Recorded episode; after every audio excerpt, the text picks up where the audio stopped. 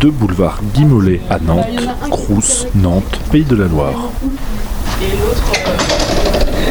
La campagne de demande pour les bourses et les logements se déroule en ce moment depuis le 20 janvier et jusqu'au 15 mai 2021. Pour en parler, nous sommes avec Jean-Jacques Audureau, directeur de la vie étudiante et de l'hébergement. Bonjour, je suis Jean-Jacques Audureau, je suis, comme vous l'avez signalé, le directeur de la vie étudiante et de l'hébergement au sein du Crous de Nantes, donc j'ai sous ma responsabilité toutes les missions qui ont trait bah, à la vie étudiante, qu'on parle des bourses, des aides financières en général, et puis euh, de tout ce qui touche à l'accès à l'hébergement, euh, le tout dans le cadre d'une mission sociale qui est celle du Crous.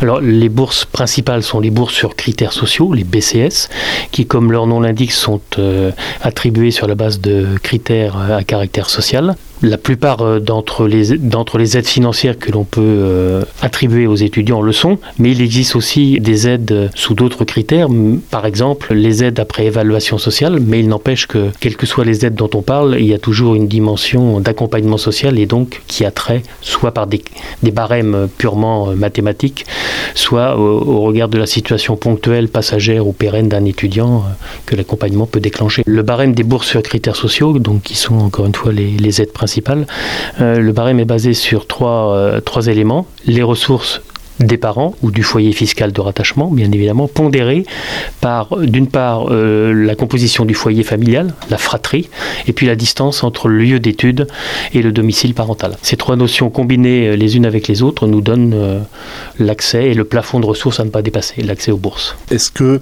on peut savoir si on est éligible, à quel point on est éligible? Est-ce qu'il y a une simulation ou est-ce qu'on a un moyen de faire une estimation par soi-même?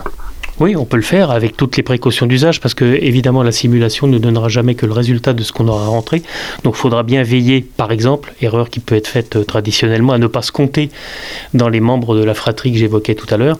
Si on est trois euh, frères et sœurs, il ne faut indiquer dans la simulation que deux. Mais effectivement, il y a un simulateur euh, en ligne sur le site du Crous de Nantes ou sur le profil de chaque étudiant dans messervicesétudiants.gouv.fr pour éviter d'avoir à voilà, essayer de faire sa démarche en ligne plusieurs fois afin de se préparer un peu, quel document doit-on préparer lorsqu'on veut faire une demande? Le document principal, c'est l'avis fiscal de l'année de référence. Là, pour les demandes pour l'année universitaire 2021-22, ce sont euh, les revenus déclarés perçus en 2019, ou en tout cas les identifiants fiscaux qui permettent euh, de renseigner les rubriques qui sont demandées lors du dépôt euh, en ligne. Et puis, il faut avoir euh, aussi bien en tête les vœux de formation qu'on veut faire. Pour ce qui est des demandes en ligne, est-ce qu'il y a d'autres conseils un peu plus particuliers? Est-ce qu'il y a des heures de connexion euh, qui sont plus propices? Est-ce qu'il peut y avoir des erreurs techniques potentielles récurrentes? Il peut y avoir des, engorgements. Et le, conseil que l'on réitère chaque année, c'est que, comme vous le disiez, c'est ouvert depuis le 20 janvier. Et les dossiers... Euh, dans les délais sont des dossiers déposés jusqu'au 15 mai, donc euh, s'il y a un conseil à donner, c'est de le faire maintenant et de ne pas attendre le 15 mai et encore moins d'attendre au-delà, puisque le serveur sera toujours ouvert. Par contre, à partir du 15 mai, les dossiers seront considérés comme tardifs.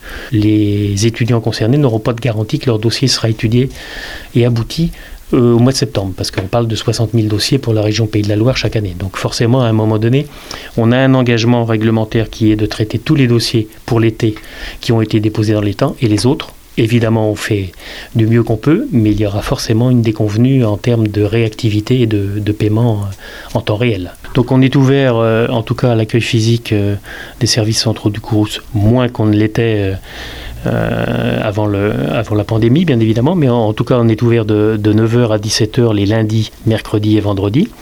Et puis, on est joignable sur euh, la plateforme téléphonique euh, régionale 02 30 06 02 44 de 9h à 17h tous les jours. Et puis, le moyen aussi le plus sûr d'avoir des échanges traçables et, efficaces avec le CRUS, c'est d'utiliser son espace personnel sur messervicesétudiants.gouv.fr et dans la rubrique euh, ma boîte à questions. Et puis là, on échange avec le Crous et on répond, on essaye de répondre. Au mois de septembre, un peu moins rapidement, mais euh, sous 48-72 heures. Et là, on peut, on peut échanger très rapidement et très efficacement. Et puis aussi, dans le cadre de l'instruction de son dossier, on correspond euh, immédiatement avec l'étudiant sur sa boîte mail.